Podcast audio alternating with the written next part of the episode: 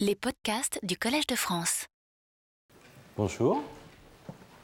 Merci de participer à cette deuxième leçon du cours de circuits et signaux quantiques. Vous avez dû trouver à l'entrée des tirages. Ce ne sont malheureusement pas les tirages de cette leçon, c'est ceux de la dernière leçon. Progressivement, le système se met en place. On finira peut-être à la fin par proposer les polycopiés de la leçon, juste de la leçon en cours plutôt que celle précédente. Voilà. Donc, je vais continuer ce que j'avais commencé la dernière fois. Je m'aperçois qu'il je n'ai pas installé quelque chose d'essentiel, qui est le système d'avancement des transparents. Normalement, ça devrait pouvoir fonctionner immédiatement.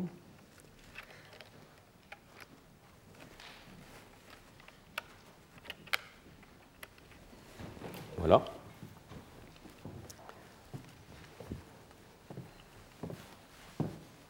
Alors, je voudrais commencer par faire un certain nombre d'annonces.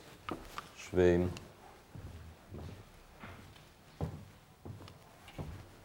voilà. Et ces annonces concernent d'abord le site web du cours, sur lequel vous trouverez le fichier PDF de la présentation. Alors, donc, nous n'avons pas pu tirer les transparents de cette leçon, mais ils sont disponibles sur le site web de la chaire de physique mésoscopique. Donc, vous pouvez les imprimer avant de venir au cours. Pour nous, c'est encore difficile de faire ces tirages qui demandent plusieurs jours d'avance. Je voudrais insister sur le fait que vous êtes les bienvenus pour poser toutes les questions pendant le cours, après le cours, ou même nous écrire. Voilà l'adresse, une adresse e-mail auquel vous pouvez écrire pour tout ce qui concerne le cours. Et en particulier, j'espère que vous pourrez trouver facilement le site web de la chaire. Donc, il faut aller sur le site du Collège de France et suivre ce chemin qui aboutit au site qui est hébergé par le laboratoire Pierre Ekgrain à l'École normale supérieure. Je vous rappelle que chaque leçon est suivie d'un séminaire. Donc, nous aurons le plaisir tout à l'heure d'écouter Bertrand Relais, qui nous parlera des fluctuations de courant. Je vous rappelle aussi qu'il n'y aura pas de leçon la semaine prochaine, ni de séminaire. Il y a une courte interruption dans le programme. Et donc, cette liste donne tous les séminaires du cours. Et nous finirons donc le 24 juin par un séminaire de Jérôme Le Sueur. Alors, cette année, nous abordons les circuits quantiques sous un angle perturbatif. Nous allons nous limiter à des situations où le couplage entre les différents éléments non linéaires du circuit est plutôt faible et peut être traité comme une perturbation. De même pour la dissipation. Et nous aborderons ces questions non perturbatives dans le cours de l'an prochain. Donc aujourd'hui, je vais continuer ce que j'avais commencé dans la leçon précédente, et vous parlez de la quantification d'un circuit général qui peut contenir plusieurs modes. Donc, la dernière fois, j'avais traité l'oscillateur harmonique, un circuit LC simple. Là, nous allons voir aujourd'hui des circuits plus compliqués. Voilà, je vais commencer par une introduction, par vous rappeler ce que nous avons fait la dernière fois. Et le point essentiel du cours de la dernière fois était l'introduction des variables canoniquement conjuguées que sont le flux et la charge correspondant à une branche du circuit. Donc le circuit est décomposé en branches et chaque branche en électricité ordinaire est caractérisée par une tension et un courant. Mais pour quantifier le circuit, il faut passer à des variables qui sont les intégrales temporelles de la tension et du courant. On introduit donc ce flux généralisé. Je n'ai malheureusement pas de bons mots pour ce flux. C'est à la différence du flux habituel, du flux magnétique habituel qui représente le flux du champ magnétique dans une boucle. Ce flux, en fait, correspond à l'intégrale de la tension aux bornes de la branche. La charge est plus simple à comprendre. Cette charge est tout simplement la charge ayant passé depuis le départ dans la branche. Alors, cette question du départ, disons, est symbolisée ici par le symbole moins l'infini dans cette intégrale. Ce moins l'infini correspond à un moment dans le passé où, finalement, le circuit est sans courant ni tension. C'est les conditions initiales que nous choisissons dans tous ces exposés. Alors, donc, j'avais introduit ces deux quantités, le flux généralisé et la charge généralisée, et j'avais établi une correspondance avec, en mécanique, la position et l'impulsion. Dans cette analogie, le courant correspond à la force. Le courant, c'est la dérivée par rapport au temps de cette charge ici, et comme la force est la dérivée par rapport au temps de l'impulsion. Et la tension est analogue, et l'analogue de la vitesse. On introduit aussi les relations constitutives de la branche. Vous pouvez avoir dans une branche un élément inductif ou un élément capacitif. Un élément capacitif correspond à une masse généralisée et une inductance correspond à, en fait, une constante de raideur. En fait, c'est l'inverse de l'inductance qui correspond à la raideur du ressort dans cette analogie. Et donc, chaque branche peut être caractérisée par une relation de type inductive ou de type capacitive. Ce qui est important, c'est que nous quantifions le circuit en imposant dans chaque branche ces relations de commutation entre le flux généralisé et la charge généralisée. Donc ça, c'est le point de départ de toute cette quantification. Et comme je l'ai indiqué la dernière fois, cette quantification, ces règles de quantification peuvent se justifier à partir du Lagrangien du circuit ou par des considérations plus microscopiques de commutation entre le champ électrique et le champ magnétique. Alors, le problème auquel on est confronté lorsqu'on cherche à quantifier un circuit général, c'est que toutes les branches ne sont pas indépendantes. En fait, toutes ces variables de branches forment un ensemble très redondant. Il faut éliminer un grand nombre de variables, puisque pour chaque boucle, dans le circuit, on a cette relation de Kirchhoff qui nous impose que la somme des tensions autour de la boucle est zéro. Et pour chaque nœud, la somme des courants convergents dans ce nœud doit être zéro. Donc, ceci impose des contraintes sur ces variables de branche.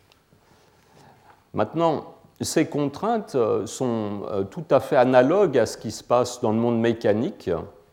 Donc, nous avons vu que ce circuit LC est équivalent à une masse accrochée à un ressort. Et on peut voir de façon mécanique les contraintes imposées par les relations de Kirchhoff.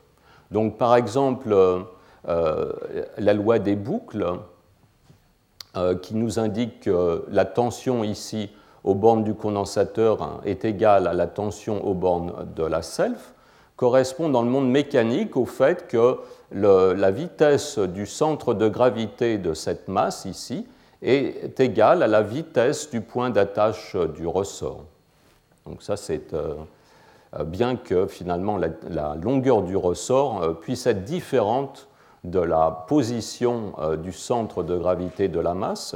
Ces deux vitesses sont contraintes à être égales. De même, la loi des nœuds, qui ici correspond à l'égalité du courant module entre le courant qui passe dans la capacité et le courant qui passe dans la self, correspond en mécanique au fait qu'en ce point d'accroche ici, il y a égalité entre la force du ressort et la force d'inertie correspondant à la masse. Les relations constitutives du circuit peuvent être traduites mécaniquement. Elle concerne la relation constitutive du ressort qui nous dit que sa longueur ici est proportionnelle à la force qu'il exerce. Et cette seconde relation constitutive, la relation capacitive, correspond au fait que l'impulsion et la vitesse sont proportionnelles avec le coefficient de proportionnalité étant la masse. Donc, finalement, il y a les dernières relations qui correspondent finalement à la définition de ces flux généralisés, de ces charges généralisées. Dans le monde électrique, nous avons employé la loi de Faraday et la conservation de la charge. Et dans le monde mécanique, cette dernière relation peut se voir comme la loi de Newton. Donc, ce parallèle entre système mécanique et système électrique est précieux, car il nous permet de développer une certaine intuition du fonctionnement des circuits. C'est un guide, il faut l'employer avec soin, parce qu'il y a un certain nombre de pièges qui peuvent se présenter. Je voudrais en tout cas insister sur le fait que nous avons établi ces règles de quantification en adoptant un certain point de vue, qui est celui où nous prenons comme variable de position ces variables de flux. On peut établir une autre démarche dans laquelle on va prendre plutôt la charge comme variable de position. J'ai dit la dernière fois que les deux solutions étaient possibles, mais la première, en fait, est dans la plupart des circuits beaucoup plus pratique et beaucoup plus naturelle. Donc, le but aujourd'hui, c'est d'arriver à écrire l'hamiltonien d'un circuit plus complexe dans lequel on va avoir, par exemple, un résonateur linéaire, un résonateur LC, couplé à une jonction Josephson qui va être l'élément non linéaire.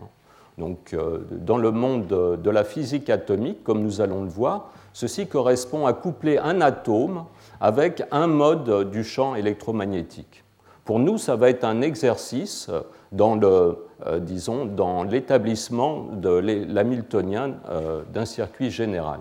Ce qui va être important par la suite pour aborder les systèmes distribués, en particulier les lignes de transmission.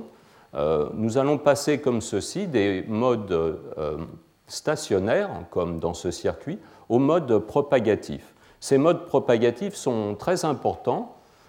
Si on veut traiter l'évolution dissipative d'un circuit, nous avons besoin de ces modes propagatifs qui vont modéliser les résistances, tous les aspects dissipatifs du circuit. Et de même, les instruments de mesure peuvent être vus aussi comme un système, comme des systèmes propagatifs dans lesquels l'information rentre, si vous voulez, pour être traitée, mais ne ressort pas. Voilà. Donc, comment va-t-on faire pour trouver l'hamiltonien d'un circuit général?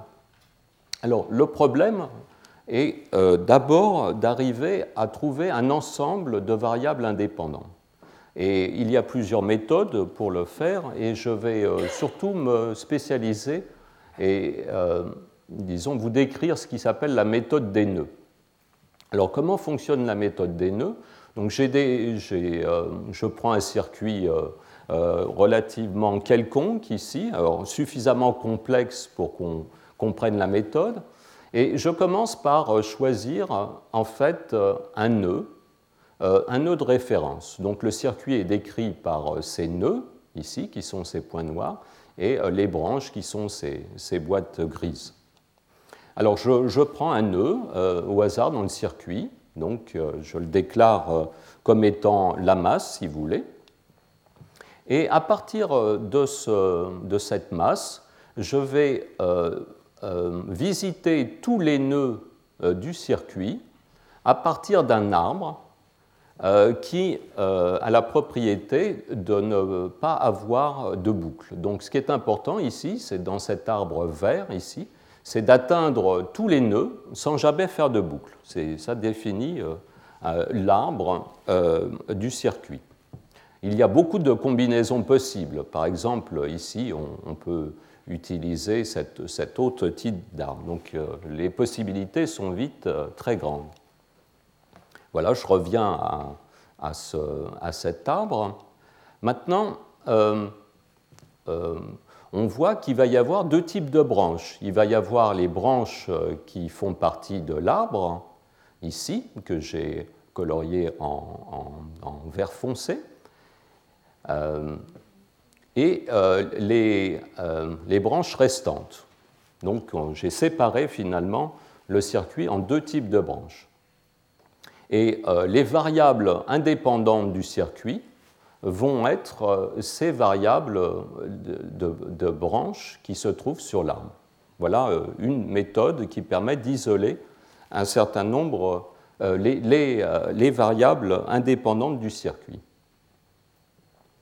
Alors, en fait, ces variables de branches restent peu pratiques et on préfère utiliser des variables de nœuds. Donc, dans cette méthode des nœuds, on est conduit à introduire ce qu'on appelle les flux de nœuds. Ces flux de nœuds, en fait, sont obtenus de la façon suivante. Ils s'obtiennent en sommant les flux de branches jusqu'à ce nœud. Donc, par exemple, ce flux de nœuds phi3 sera la somme du flux de branches de cette branche, puis de cette branche. Alors, vous voyez, ça devient assez exotique puisque j'ai commencé par introduire des flux de branches, donc qui sont des flux généralisés, qui sont différents du flux ordinaire dans une boucle. Et maintenant, je parle du flux d'un point, d'un nœud. On va plus loin encore dans l'abstraction. Mais ces variables de nœuds sont très pratiques. Donc, c'est ces variables qui vont nous permettre d'exprimer la dynamique des différents modes du circuit. Alors, prenons un exemple.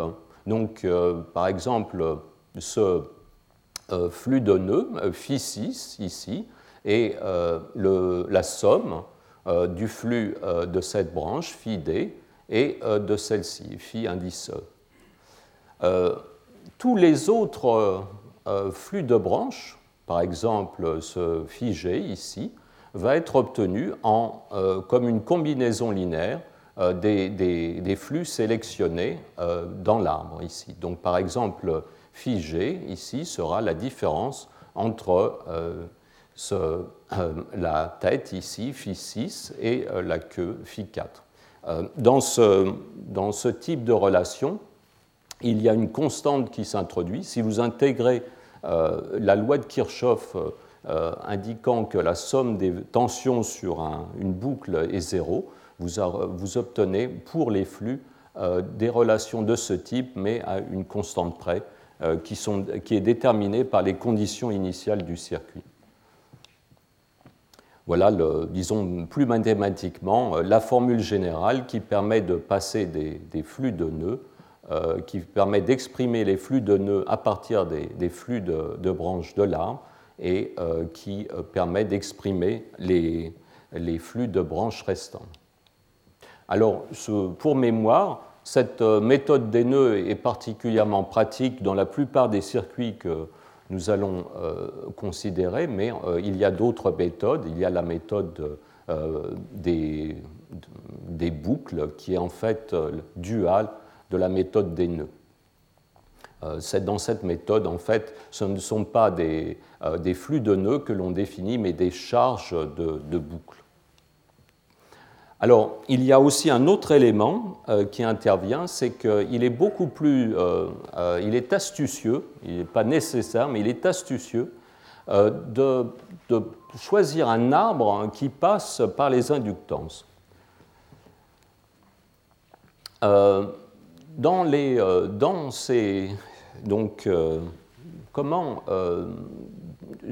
voudrais vous indiquer, peut-être vous donner un peu un sens... de cet arbitraire dans la description du circuit et de vous indiquer que en fait, cet arbre que l'on choisit ou cet ensemble de boucles indépendantes est analogue au choix de la jauge en électromagnétisme.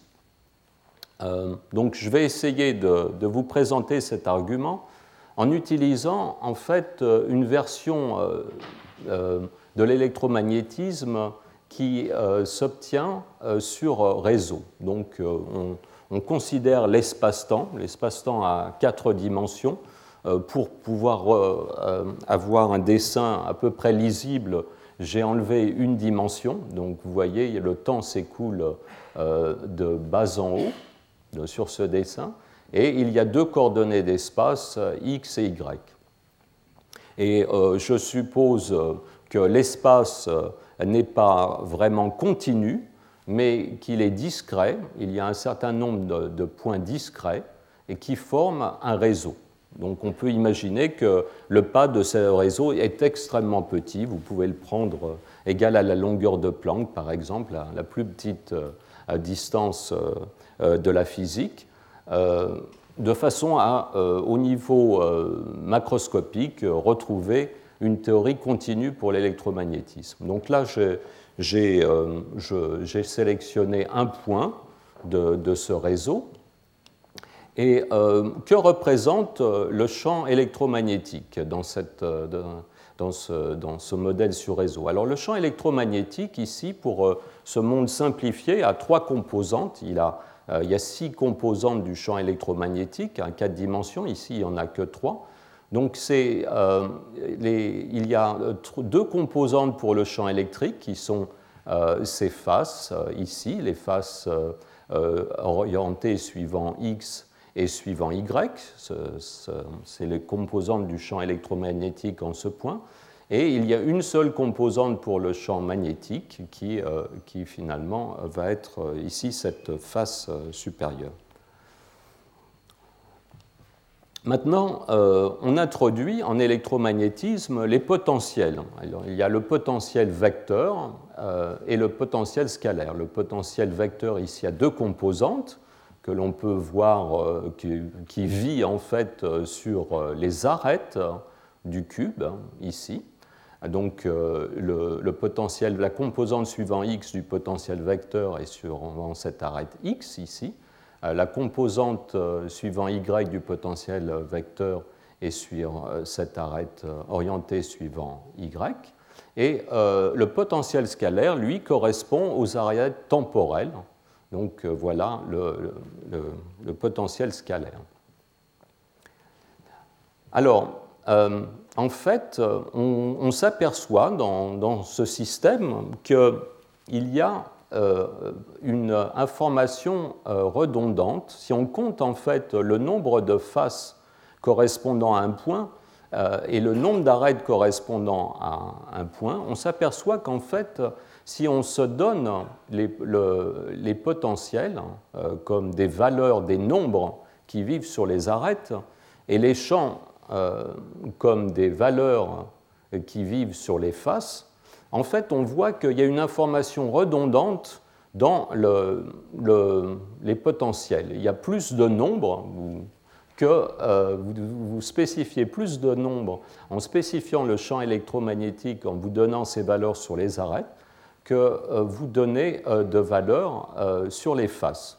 Et ça, ça correspond à l'invariance de jauge, c'est-à-dire qu'en fait, en électromagnétisme, à une jauge donnée, on peut associer une autre jauge en ajoutant au potentiel vecteur le gradient d'une fonction scalaire et au potentiel scalaire la dérivée par rapport au temps de cette même fonction scalaire. Et vous voyez, il se passe finalement la même chose dans les circuits. Les branches du circuit sont un peu équivalentes aux valeurs de ce potentiel, de ces potentiels vecteurs et scalaires dans l'espace à 4 dimensions. La différence, évidemment, entre ces deux situations, c'est que le circuit vit dans un espace qui est a priori infini, puisque vous pouvez y avoir un espace de dimension a priori quelconque, puisque vous pouvez avoir des croisements, vous pouvez avoir une topologie extrêmement complexe, et c'est justement ce qui fait la richesse de ces circuits, c'est d'atteindre des situations qui ne se présenteraient pas en électromagnétisme ordinaire, donc des couplages particulièrement spéciaux.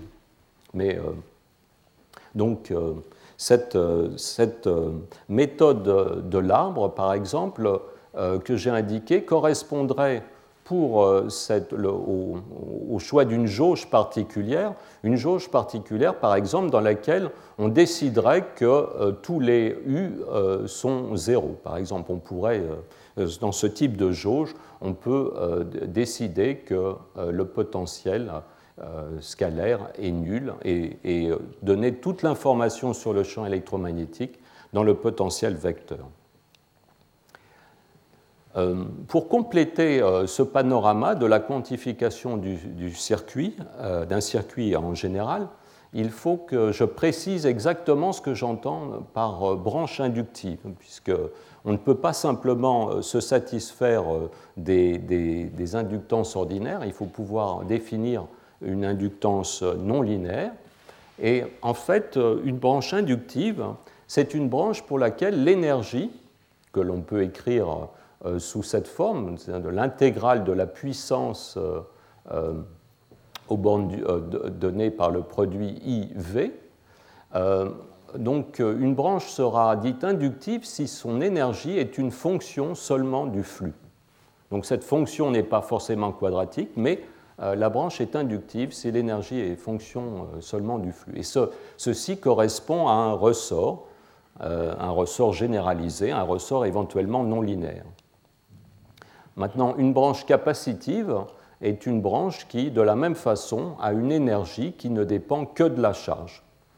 Et donc, c'est équivalent à une masse. Le fait que les masses sont très rarement non linéaires en mécanique, c'est une des raisons qui nous font préférer cette analogie entre impulsion et charge. Maintenant, dans cette méthode des nœuds, il y a une conclusion très intéressante auquel on arrive quand on examine la procédure d'élimination des variables et la recherche des variables canoniques dans le circuit. On aboutit à cette règle très simple. Donc, lorsqu'on a un flux de nœuds, sa variable canoniquement conjuguée, au sens des équations de Hamilton, est la charge, toute la charge qui part de ce nœud et qui va vers des capacités. Pas toute la charge, il faut faire attention, mais la charge qui part dans les capacités. Et donc, voici le schéma général. Si vous voulez vous intéresser à cette question, comment on a abouti à ce résultat, je ne le démontre pas ici, mais il est tout à fait possible de prendre un circuit complètement général, d'écrire ses équations dynamiques, de former à partir de ces équations un Lagrangien, les coordonnées conjuguées des positions s'obtiennent ici par cette dérivée partielle, et on aboutit au Hamiltonien en faisant une transformée de Legendre du Lagrangien par rapport à ces moments généralisés. Donc voilà le schéma, il est tout à fait général, et cette règle ici qu'on déduit de ce schéma est extrêmement pratique. Donc ça nous permet maintenant, on peut aborder toutes sortes d'exemples. Alors le premier exemple qui vient après un simple oscillateur harmonique, c'est en fait deux oscillateurs couplés. C'est ici c'est un couplage qu'on peut dire de jauge, hein, c'est un couplage qui ne fait pas intervenir d'autres éléments que les éléments qui existent dans les oscillateurs séparés. Donc c'est un oscillateur, on peut dire série ici, qui inclut dans une branche un oscillateur parallèle. C'est cette combinaison parallèle-série qui permet d'établir ce couplage de jauge. Le couplage de jauge ici signifie que ces deux oscillateurs ne peuvent pas exister séparément, l'un complète l'autre. Et mécaniquement, ça correspond à deux masses qui sont reliées par un ressort, et une des masses est reliée à un mur ici par un ressort. Donc là, le Hamiltonien s'obtient très facilement. En choisissant cet arbre vert ici, on peut choisir ces deux nœuds ici, qui sont représentés par ces points blancs. Et le Hamiltonien du circuit s'obtient facilement à partir de l'énergie de chaque branche. Donc ce qu'on va faire, c'est qu'on va sommer toutes les énergies de branche en ayant pris soin d'exprimer chacune de ces énergies en fonction des variables canoniques du circuit. Alors, donc, on a ici deux flux de nœuds, et les charges conjuguées ici, dans cet exemple très simple, sont les charges qui partent ici dans ces capacités. Donc, on a la charge Q1 alimente cette capacité C1, et la charge Q2 alimente cette capacité C2. Et donc voici l'hamiltonien du circuit. Ce terme ici de couplage de jauge ici correspond à l'énergie de cette inductance ici qui s'exprime en fonction de la différence entre les flux de nœuds. Je change de pointeur parce que la batterie a l'air de faiblir. Donc, vous voyez, cet Hamiltonien ici est parallèle à l'Hamiltonien de ce système. Alors, je vous mets en garde contre le phénomène suivant. Supposons que vous choisissez une autre masse, un autre arbre, vous pourriez aboutir à un Hamiltonien tout à fait différent, mais un Hamiltonien, évidemment, qui correspondra aux mêmes équations dynamiques.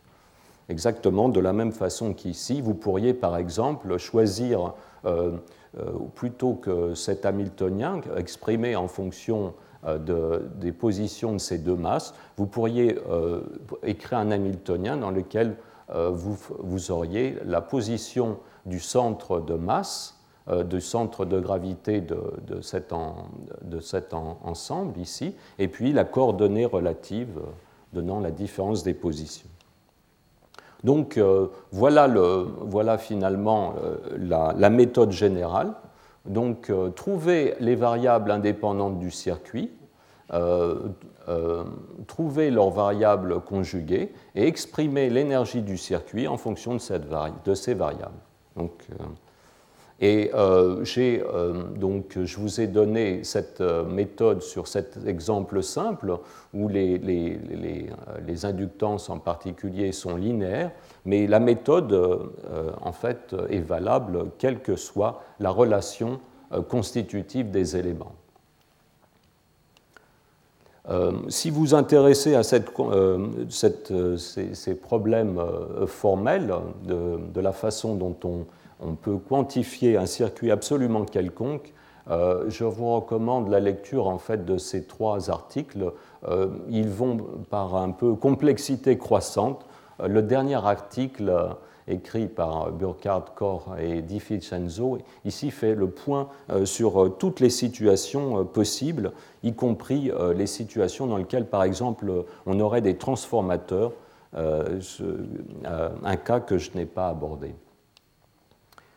Donc, maintenant que l'on sait finalement écrire l'hamiltonien d'un circuit, on va pouvoir comparer nos circuits avec des situations très analogues de l'optique quantique, et en particulier avec les expériences d'électrodynamique en cavité, électrodynamique quantique en cavité, par exemple celle effectuée dans le groupe de Serge Haroche, Jean-Michel Raymond et Michel Brune.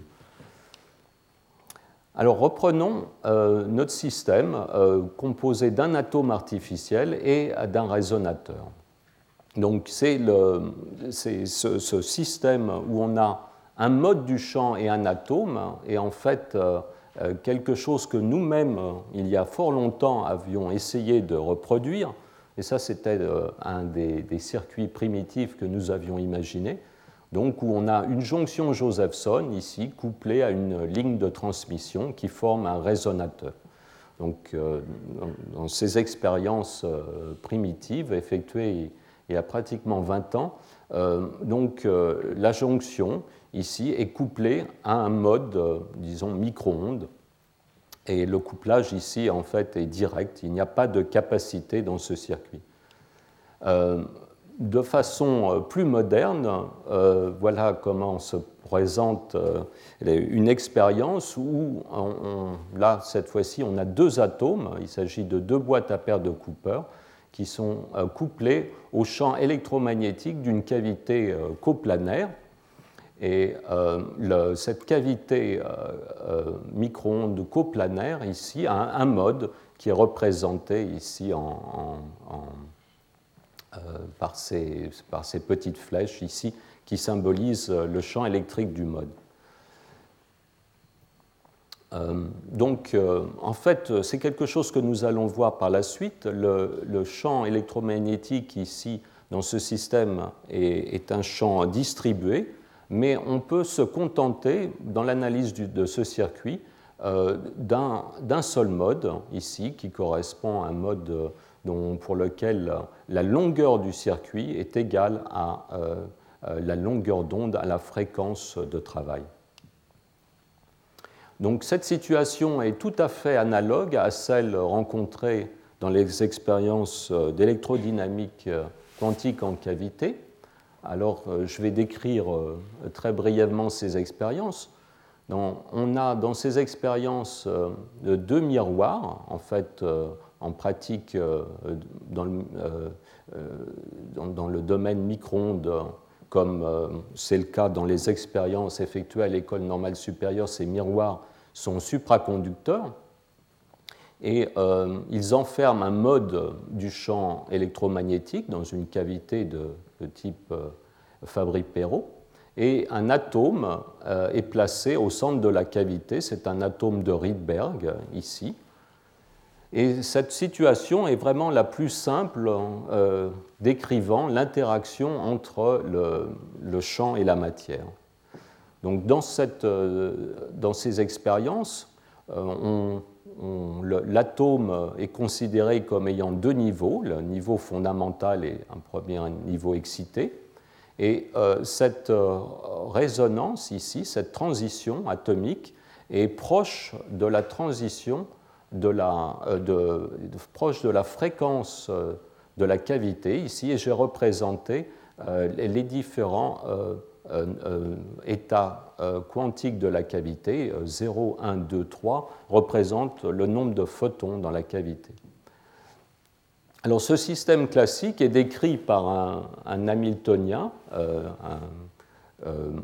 simplifiée, qui est une excellente approximation pour ce système. C'est ce fameux hamiltonien de James Cummings, où on a trois termes, un terme représentant le champ. On a donc un seul mode du champ ici, représenté par ce terme ici, avec les opérateurs de création et d'annihilation du champ. Oméga M représente la fréquence du mode. On a un deuxième terme très simple qui est celui de l'atome. L'atome ici est un système à deux niveaux, et donc faites intervenir les opérateurs de Pauli de ce spin 1,5 effectif.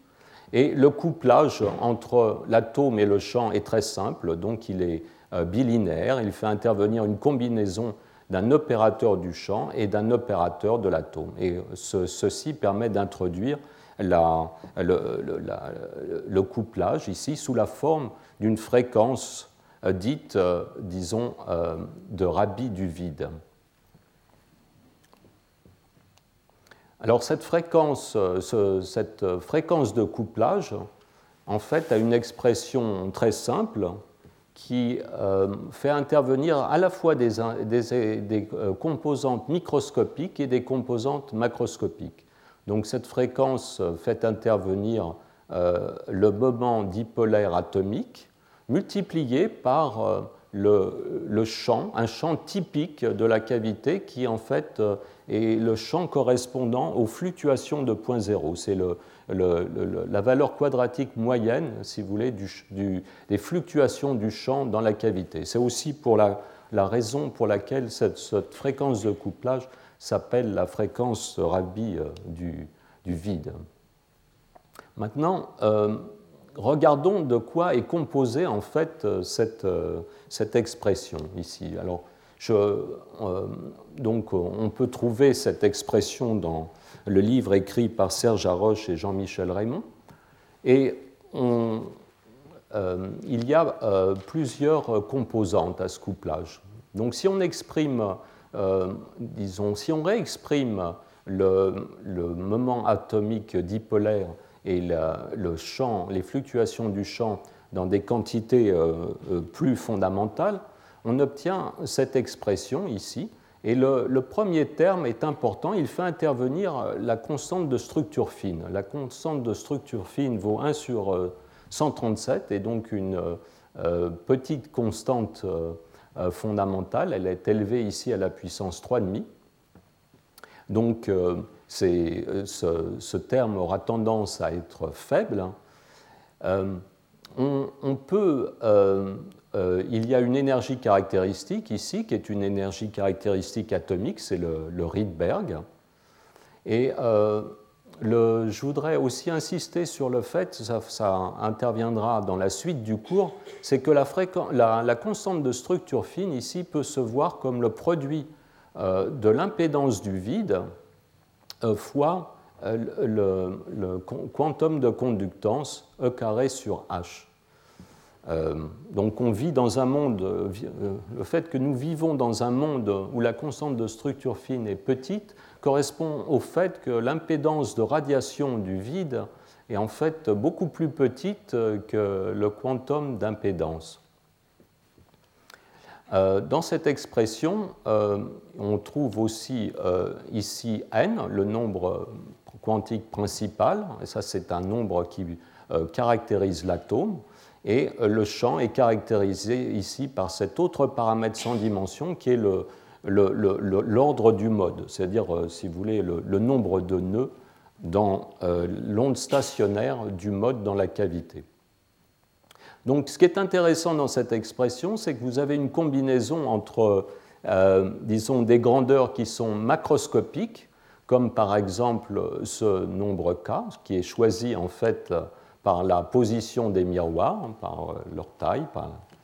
Donc, ça, ce K ici dans cette expression est macroscopique. Par contre, le N ici correspond au fait qu'on a un atome. Et finalement, les grandeurs associées à l'atome ne peuvent pas être modifiées. On n'a pas de prise sur cet aspect du système. Alors, je vous ai rappelé, donc je vous décris ce système pour vous montrer comment ce problème du couplage va se présenter de façon très différente dans le circuit. Donc, passons maintenant au cas où on a un atome artificiel, donc une jonction Josephson, couplée à un mode, comme par exemple dans ce type de circuit. Ici, je vous représente deux atomes couplés à un mode, mais en fait, on peut se limiter à un seul atome. Et l'atome, ici, je le représente par ce circuit à gauche. C'est un système non linéaire, mais pour la clarté de la procédure de l'écriture du hamiltonien, c'est plus simple de considérer qu'il s'agit d'un système linéaire. En fait, dans les expériences, l'atome est relativement faiblement non linéaire. Donc, ce schéma convient tout à fait. Et le rayonnement, lui, les modes électromagnétiques de la cavité micro-ondes, c'est cet autre circuit LC. Alors, notre travail va être le suivant. L'énergie des inductances est simple ici. Ça sera simplement l'énergie finalement correspondant à ce flux de branches. Par contre, l'énergie électrostatique correspondant à la charge de ces nœuds ici est plus complexe. En effet, la charge qui est conjuguée à ce nœud est la somme des charges qui va dans cette capacité et dans cette capacité. De la même façon, donc le système est symétrique. Donc, la charge conjuguée à ce flux de nœuds est la somme des charges qui vont dans ces deux capacités. Alors, pour calculer l'énergie électrostatique du système, il va falloir calculer ce qui s'appelle l'inverse de la matrice de capacitance du circuit. Cette matrice est formée en prenant sur la diagonale, en mettant sur la diagonale la capacité totale des nœuds, ici. Donc, on a pour ce nœud 1 la somme de cette capacité CA et de cette capacité CC. Et les capacités de couplage, dans ce genre de matrice, se figurent sur la diagonale, ici avec un signe moins. Donc, lorsqu'on veut exprimer l'énergie électrostatique du circuit, il faut passer à l'inverse de la matrice de cette capacité. Cette inversion s'effectue extrêmement simplement.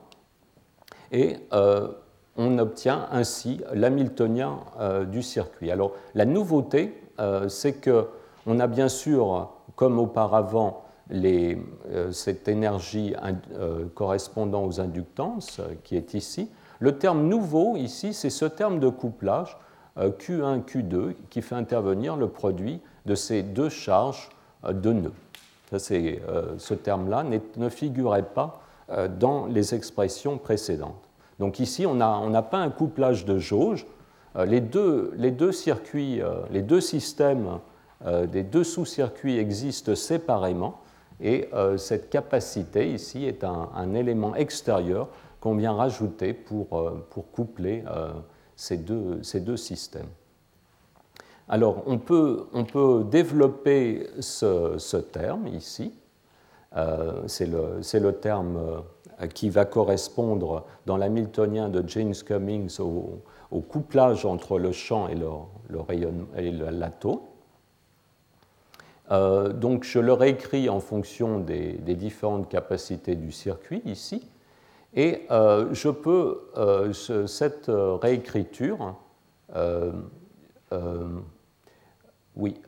vois qu'il y a un problème de symbole ici, alors il faut peut-être, oublier ceci. Donc, tout ce terme ici peut se réécrire aussi sous la forme, en fait, du produit entre la charge de l'atome, ici, et la tension de la cavité. Et maintenant, je peux faire intervenir le champ les différents modes des circuits, exprimés en termes des opérateurs de création et d'annihilation.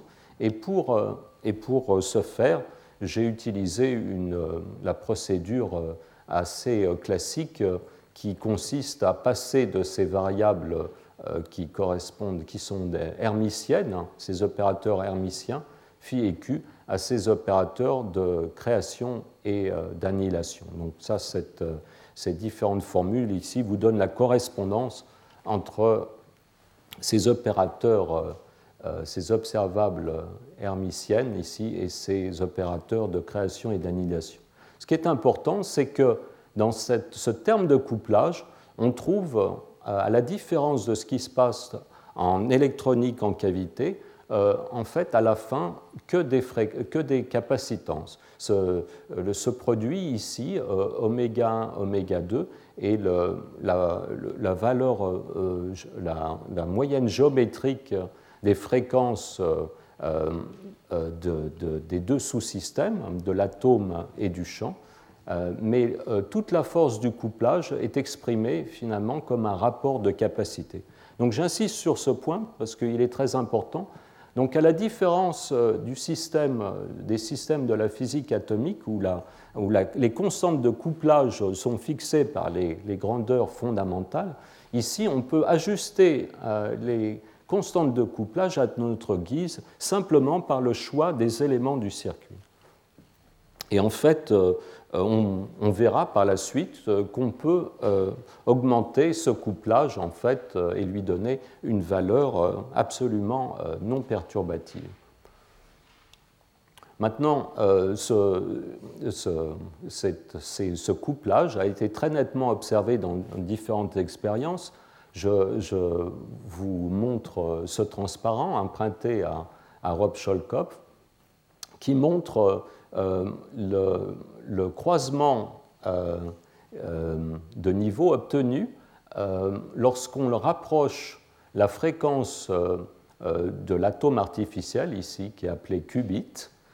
Cette fréquence qui correspond à cette ligne ici est ajustée avec un champ magnétique. Les atomes artificiels ont une boucle.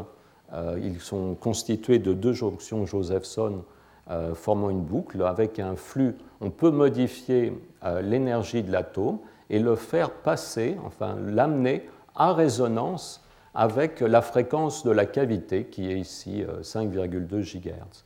Et donc le couplage, cette fréquence de Rabi du vide se manifeste dans ce croisement évité et ce spectre ici est obtenu exactement au croisement de niveau et permet de mesurer cette fréquence de Rabi qui vaut 250 MHz, qui représente une fraction notable de la fréquence de la cavité.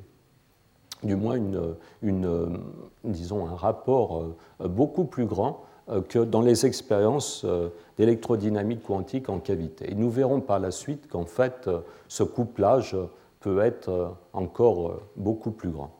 Alors la partie du transparent du bas explique comment ces mesures sont faites, très brièvement. En fait, ces mesures comportent deux fréquences.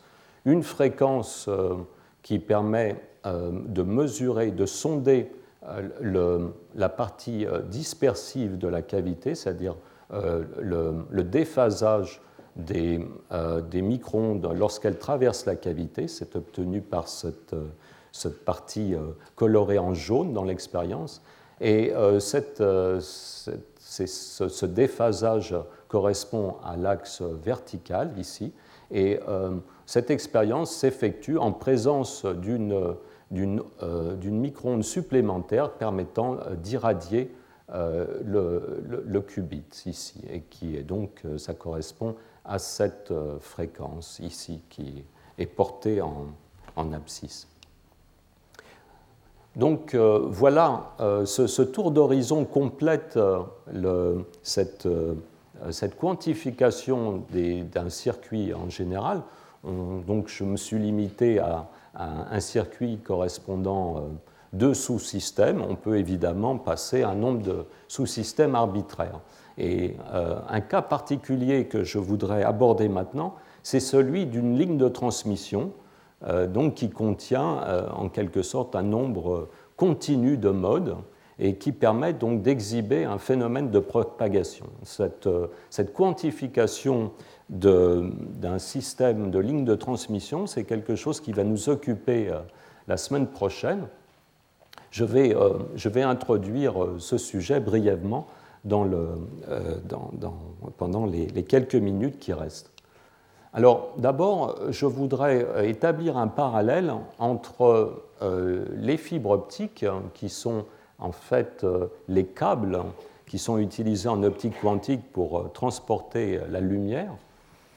Donc, ils sont constitués d'un corps, d'un cœur, hein, dans lequel l'indice est élevé, et d'une autre zone dans laquelle l'onde est évanescente, d'indices plus faibles.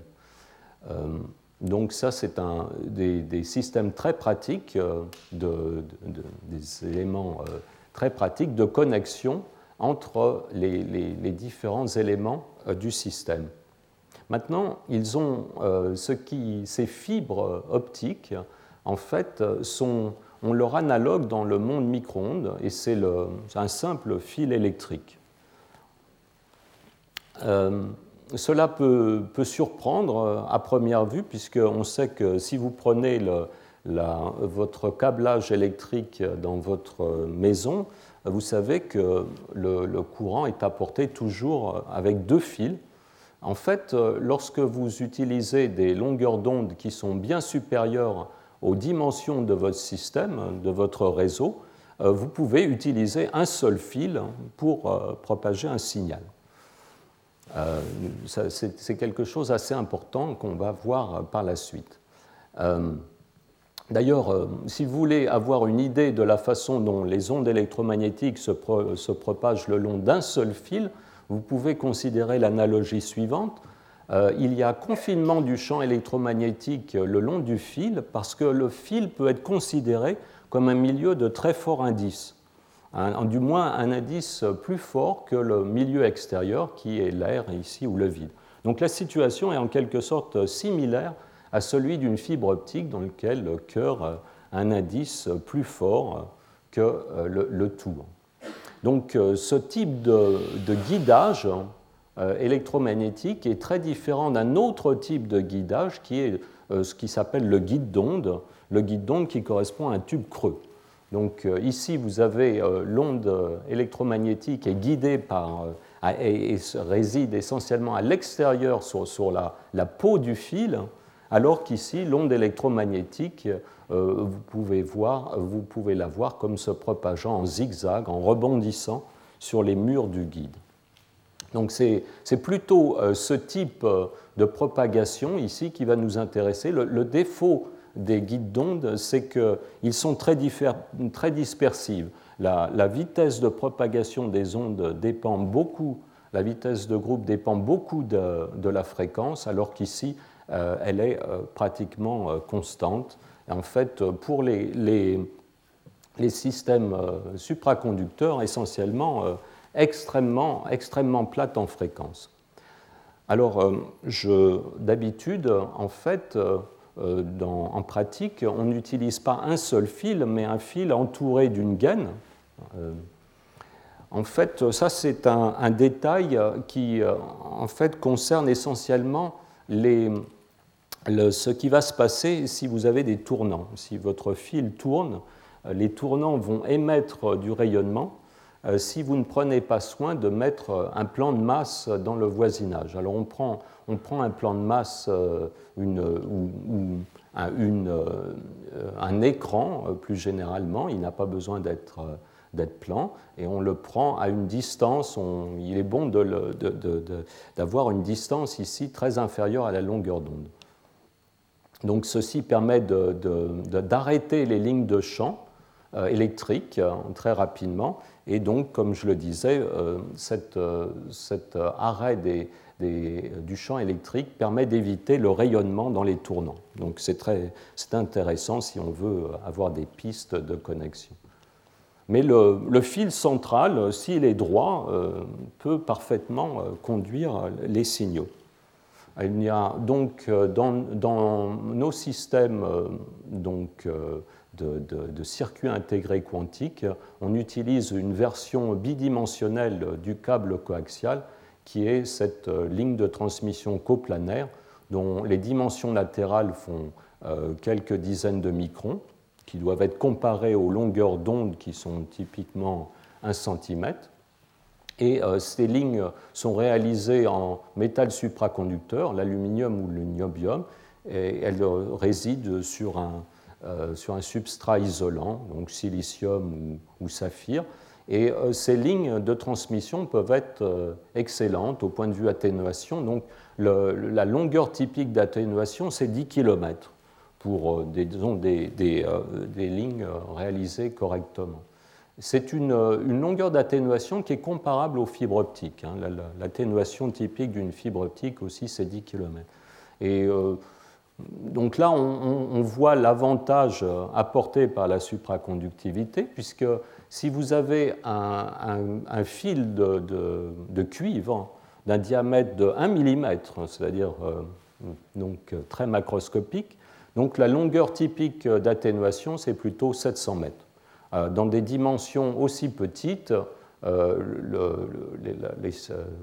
les métaux ordinaires non supraconducteurs auraient des longueurs d'atténuation de quelques centimètres, donc, ou beaucoup moins. Donc là, on voit tout le confort ici apporté par les systèmes supraconducteurs. Donc très brièvement,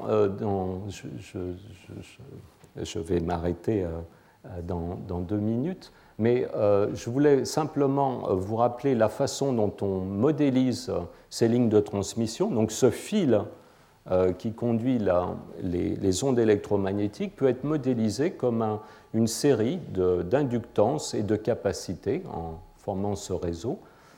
Donc dans ce modèle discret, A est la longueur d'une cellule, et C et L sont les capacités et les inductances de la cellule. Donc on introduit les flux de nœuds ici. On va introduire ces nœuds ici du circuit à partir des tensions ici définies pour les capacités ici. Et on doit considérer aussi le courant qui circule dans les inductances. Donc ça c'est un exercice assez classique. On peut écrire tout simplement les relations constitutives du circuit pour une cellule, ainsi que les lois de Kirchhoff. Et dans la limite du continu, lorsqu'on fait tendre cette longueur de la cellule vers 0, on obtient des dérivées partielles. Et ce système d'équations, ici, nous donne les équations de champ le long de la ligne de transmission. Elles se résolvent très simplement à partir de ces combinaisons linéaires qui sont les amplitudes d'ondes que j'introduis ici, dont il y a 2 amplitudes d'ondes indépendantes pour les ondes allant vers la gauche et les ondes allant vers la droite. Cette combinaison linéaire des courants et des tensions dans les cellules, fait intervenir l'impédance caractéristique, ce rapport de l'inductance par unité de longueur et de la capacité par unité de longueur. Et l'avantage de ces ondes ici, c'est qu'elles obéissent à 2 équations du premier ordre qui sont complètement découplées. Donc ici, on avait des équations couplées, et là, le choix de ces amplitudes permet de découpler les équations et de découvrir qu'une vitesse de propagation, qui est la combinaison orthogonale entre l'inductance et la capacité, ici on a le produit des 2, et les solutions sont simplement des ondes qui se déplacent en bloc le long du circuit. Donc pour terminer cette brève description, je vous rappelle la notion de coefficient de réflexion qui correspond à une résistance placée en bout de ligne. Donc ce coefficient de réflexion, c'est une fonction homographique de cette résistance. Et on voit dans cette expression que si la résistance a exactement la valeur de l'impédance caractéristique, l'impédance caractéristique est une notion finalement obtenue à partir d'éléments non dispersifs, hein, c'est une combinaison de capacité et d'inductance, eh bien le coefficient de réflexion sera zéro, c'est-à-dire que l'onde sera entièrement absorbée dans la résistance. Et inversement, ce processus ici peut être compris à l'envers. On voit qu'une ligne de transmission, bien qu'étant un système purement élastique, sans dissipation, vu de ces terminaux ici, peut être équivalent à une résistance. Et on va utiliser cette particularité dans le cours prochain pour obtenir un système quantique dissipatif qui nous permet donc de comprendre les particularités de la friction dans le régime quantique. Je vous remercie pour votre attention.